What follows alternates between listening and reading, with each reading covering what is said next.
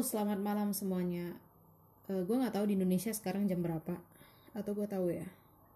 Tapi yang jelas sekarang gue lagi di kamar dan gue lihat jam di laptop gue itu jam 11 lewat 3 menit. Berarti di Indonesia eh, sekitar jam 3 pagi ya, jam 3 lewat. Sebenarnya gue udah ngerekam podcast ini tadi lewat record, tapi gue nggak tahu ngimportnya ke mana. Eh, maksudnya cara ngimportnya ke ke aplikasi ini. Gue juga nggak tahu ini gimana nge nge-pronounce nama aplikasi ini Anchor, Anchor, I don't know. So, gue baru aja ngebahas soal gue dan temen gue yang ya karena gue memang gak punya naskah buat di maksudnya gak punya tema lain buat dibahas sih malam ini. Cuman gue pengen ngerekam aja dan gue ngerasa gue perlu aja untuk bicarain soal ini. Jadi tadi siang gue teleponan sama nyokap gue. Ya. Ya sebagai seorang perantau dan seorang ibu yang sangat mendukung perantauan anaknya. Apalagi yang dibicarakan selain masalah duit tapi ya itu nggak masalah banget sih ya sebenarnya masalah masalah. Karena nyokap gue kayak ngasih tahu oke okay, kita punya financial financial problem dan kita sedang berusaha menyelesaikan masalah itu. Sebenarnya tidak menyelesaikan juga tapi ibu gue sedang membesarkan hati gue membesarkan ya membesarkan jiwa gue agar gue bisa bersabar gitu. But that's not uh, problem yang berarti banget sih buat gue gue udah terbiasa sih sama hal yang kayak gitu. Cuman ada beberapa hal yang gue bicarain sama nyokap gue yang gue nggak bisa juga bicarain di sini karena karena itu terlalu privacy. Terus lu ngapain buat podcast Raf? Uh, intinya gue kesal sama diri gue sendiri. Dan hal itu menyebabkan adanya lingkaran setan di hati gue. Asik. Yang membuat gue tuh benci sama kekesalan yang ada timbul di diri gue gitu. Dan gue kesel kenapa gue harus benci dengan kekesalan itu. Jadi kayak nggak ada habisnya gitu. Sampai akhirnya waktu tadi gue masih teleponan sama nyokap gue temen gue miss call. Gue lihat gitu kan e, pesan di WhatsApp. Temen gue itu miss call tapi karena gue sedang terhubung dengan nyokap gue jadi dia gak bisa masuk dong panggilan teleponan dia. Terus dia chat kalau dia butuh nelpon gue 10 menit penting. Gue pikir ini masalah bisnis kita kan. Terus gue bilang e, gue nggak bisa gue lagi teleponan sama nyokap gue sekarang. Gue juga lagi ngomongin hal penting gue bilang. Terus dia bilang oke okay, nggak apa-apa. Terus gue bilang ketik aja. Dia bilang nggak deh nunggu lu selesai aja. Ntar gue telepon 10 menit aja gitu akhirnya dan kebetulan Indonesia uh, udah masuk maghrib nyokap gue bilang udahan dulu. Gue telepon tuh temen gue. Gue tanya ada apa? Oh ternyata dia juga lagi ada masalah sama tetangga kamar. Jadi dia bilang kalau tadi malam kemarin malam atau tadi pagi jam satu pagi dia bangun dan dia ketuk pintu kamar teman sebelah dia itu yang kebetulan tinggal berdua gitu. Dia kan tinggalnya sendiri. Dia ketuk dengan keadaan dia setengah sadar tapi sadar dia marah besar gitu. Dia bilang kalau dia itu kesabarannya udah habis gitu. Jadi selama dua bulan tinggal di sana dia nggak pernah ngerasakan namanya nyaman banget tidur malam. Karena tetangga kamar dia itu kedua tetangga kamar dia itu tuh kayak burung hantu. Malam hari itu kerja malam hari ngobrol nggak jelas ketawa ketiwi sampai ngakak. Suara mereka itu katanya volume laki-laki banget dan emang laki-laki banget gitu suaranya. Tapi mereka justru tidur di siang hari gitu. Di mana itu pasti kan menghambat banget uh, produktivitasnya si temen gue. Gitu uh, dia marah dia ngomong dia ngeluarin kata-kata yang cukup mengena gitu yang bahkan kata dia itu di luar kesadaran gue karena gue sendiri pun ngerasa gue kayak sadar nggak sadar datang ke sana marah datang ke sana. Dia bilang kayak begini saya udah berulang kali ngomong sama kalian. Uh, intinya ya gue nggak bisa ngomong persis apa yang diomongin. Saya bahkan kalau pak siang hari mau ke, ke toilet aja harus berjinjit karena kalian masih tidur gitu. Saya menghargai kalian kenapa kalian nggak bisa menghargai saya gitu. Uh, tapi bagusnya sih kedua temen dia itu menyadari kalau mereka salah memang. Mereka tuh memang salah. Dan mereka tuh bilang ya maaf kami kelewatan. Bukan kelewatan sih mereka bilang kayak maaf kami di luar sadar kayak begitu gitu katanya di luar sadar kalau mereka bisa kata ya tapi kan saya udah ngomong ini berulang kali. Saya nggak ngomong ini sekali dua kali katanya teman gue gitu.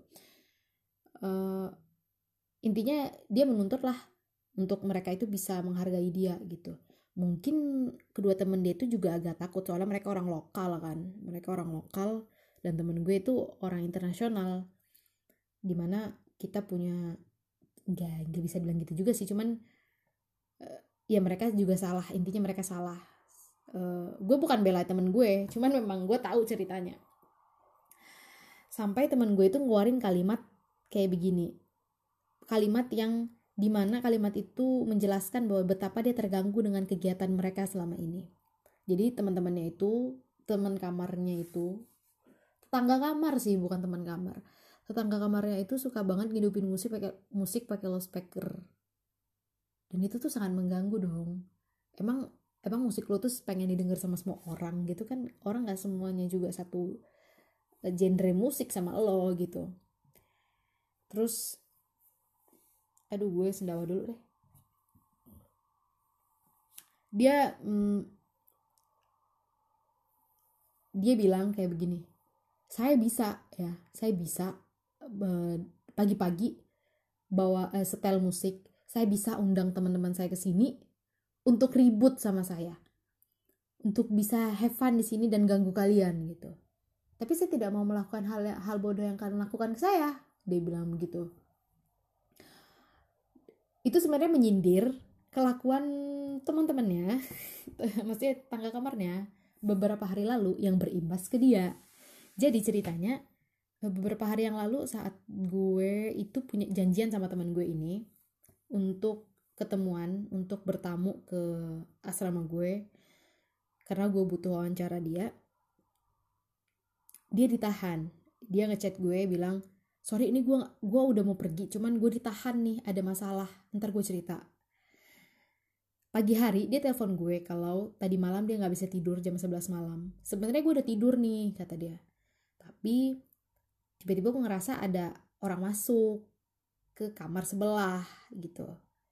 Gue tahu dong tuh cowok gitu. Temen gue bawa cowoknya. Yang satunya kebetulan lagi pulang ke rumah gitu karena itu weekend kan karena itu weekend dan pulang ke rumah. Dan dia mulai pikir ah mungkin mereka ngobrol-ngobrol aja tapi it's 11 p.m. ngapain ngobrol-ngobrol jam 11 gitu dan dia ya dia mendengarkan suara suara-suara aneh gitu kan. Suara-suara aneh yang oh dia tahu. Dia langsung bisa uh, menyimpulkan bahwa mereka sedang melakukan kegiatan sepasang kekasih gitu. Pas dia sore hari eh keesokan harinya sore hari saat dia mau ke asrama gue dia menemukan uh, ketua asrama dan salah satu teknisi berdiri di depan pintu kamar temennya itu tetangga kamarnya dan minta dia untuk memberikan kesaksian. Apa yang dia lihat tadi malam? Apa yang dia saksikan tadi malam? Ternyata salah satu temennya tetangga kamar itu yang gue bilang pulang ke rumahnya gara-gara weekend nulis di jurnal uh, yang ada di lantai satu tentang kerusakan atau masalah dengan pemanas ruangannya. Jadi uh, kalau di sini itu kan ada namanya jurnal yang kita tuh bisa ngisi apa, apa aja masalah kita. Nanti seorang teknisi itu bisa datang siang atau sore uh, pagi gitu dan ngecek itu. Dan asrama itu selalu punya kunci serep gitu loh. Nah pas si teknisi itu masuk ke kamar itu dia nemuin kondom yang terletak di atas meja. Ha, can you imagine maksudnya kalau memang itu kondom baru masih kebungkus mungkin dia akan biasa aja. Ya anak gadis mungkin mikir mikir gitu. Cuman itu bekas udah dipakai di atas meja terlepas dari ya apa yang mereka lakukan itu jorok banget gak sih gitu. Itu jorok banget. Terus eh teknisi marah marah-marah gitu dan manggil uh, ketua asramanya gitu. Mungkin sebenarnya mungkin ketua asramanya juga akan biasa aja dong sama orang-orang yang ngelakuin kayak gitu di asrama ya you know mahasiswa masa mereka harus keluar cari hostel atau cari hotel buat begituan? Duit dari mana gitu ya? Hidup di sini nggak murah.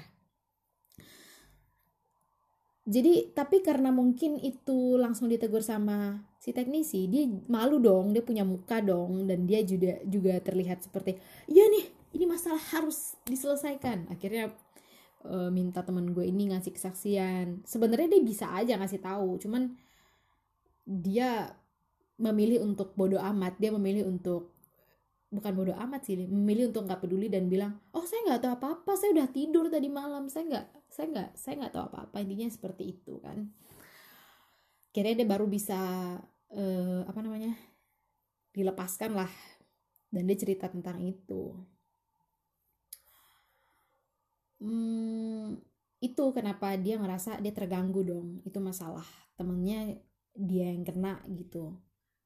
Makanya dia mungkin udah pendam pendam pendam pendam dan akhirnya malam itu mereka ribut dia pengen istirahat banget dan rasa istirahat itu dua bulan udah nggak dia rasain gitu. Jadi di situlah dia bisa ngeluapin dia marah. Jadi intinya dia bilang menurut lo gue harus gimana? Gue ini dari tadi pagi tahan-tahan ya nggak cuci muka pergi ke toilet karena mereka kayak satu toilet dan satu dapur untuk dua kamar itu. Uh, kata dia biar nggak ketemu sama tem tetangga kamarnya biar nggak ngucapin selamat pagi atau halo gitu. Terus gue bilang e, sebenarnya lo balik aja sih ke kondisi awal kayak ya lo udah selesai masalah itu dengan lo udah ngomongin ke mereka gitu. Gue pikir akan lebih elegan kalau lo itu bisa bisa terlihat gimana ya kalau misalnya gue ada di posisi mereka gue juga pasti akan gak enakan dong balik ke kamar. Gue pasti akan ada ada cang ada pikiran canggung kalau ketemu sama lo. Tapi kalau tiba-tiba lo sapa gue kayak biasa lo bilang halo gitu gue pasti akan respect gue pasti akan berpikir wih keren banget nih orang.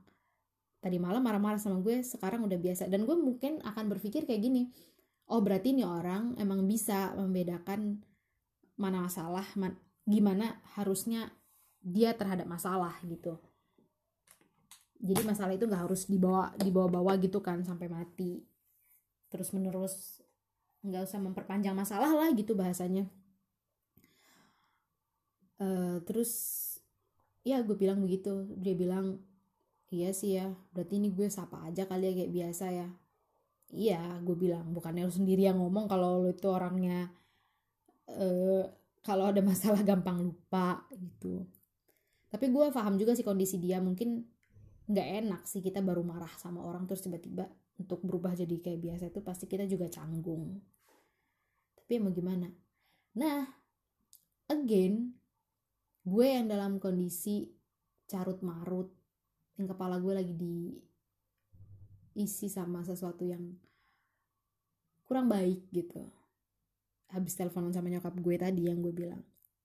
Gue makin sedih dong menyadari bahwa mendapati diri gue bahwa gue itu kok se terlihat sebegitu mudahnya gitu nah membantu orang menyelesaikan masalah dan hello gue di sini sedang duduk terpekur memikirkan masalah sendiri yang kayak kapan nih selesai masalah gitu gue mentertawakan diri sendiri sampai akhirnya gue nangis tadi di toilet.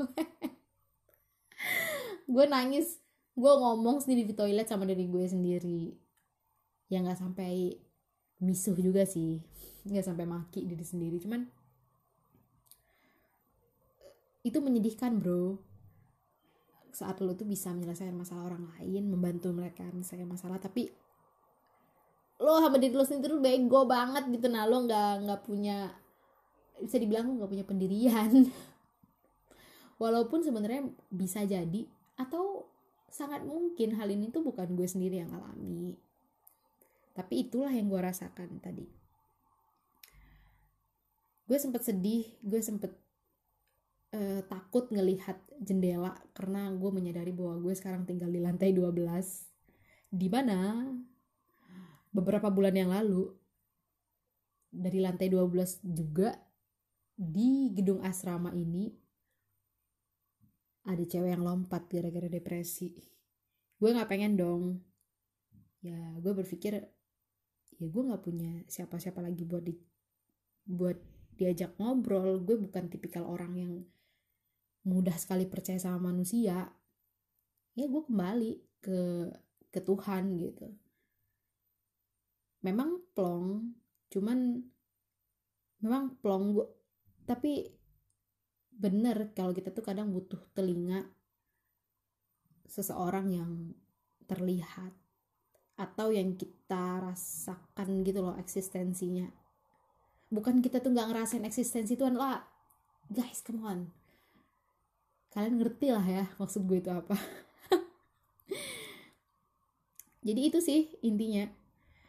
Uh, intinya adalah begitulah kehidupan seorang yang jauh kehidupan perantauan. Begitulah ragamnya kehidupan. Jadi kehidupan merantauan apalagi di Eropa di luar negeri itu tidak seindah fit-fit Instagram atau story-story orang ya. Itu hanya sepersekian persen kebahagiaan yang bisa dibagikan. Sebenarnya di sini kita juga struggling sebagai mahasiswa asing sebagai orang asing lah gitu. Banyak banget problem gitu tapi manusia ya problem banyak. It's normal I think. Jadi thank you banget ya udah mau menyempatkan hadir di podcast ini. Dan semoga di podcast selanjutnya lebih terskema gitu. Ada sesuatu hal yang bisa gue obrolin. Maksudnya bukan sesuatu hal tapi suatu hal yang jadi kayak social problem yang bisa gue obrolin gitu. Nggak kayak gini cuman curhat colongan doang Maaf juga menghabiskan hampir 18 menit waktu kalian untuk mendengarkan suara gue yang begini. Semoga kita bisa ketemu lagi di podcast selanjutnya. Bye.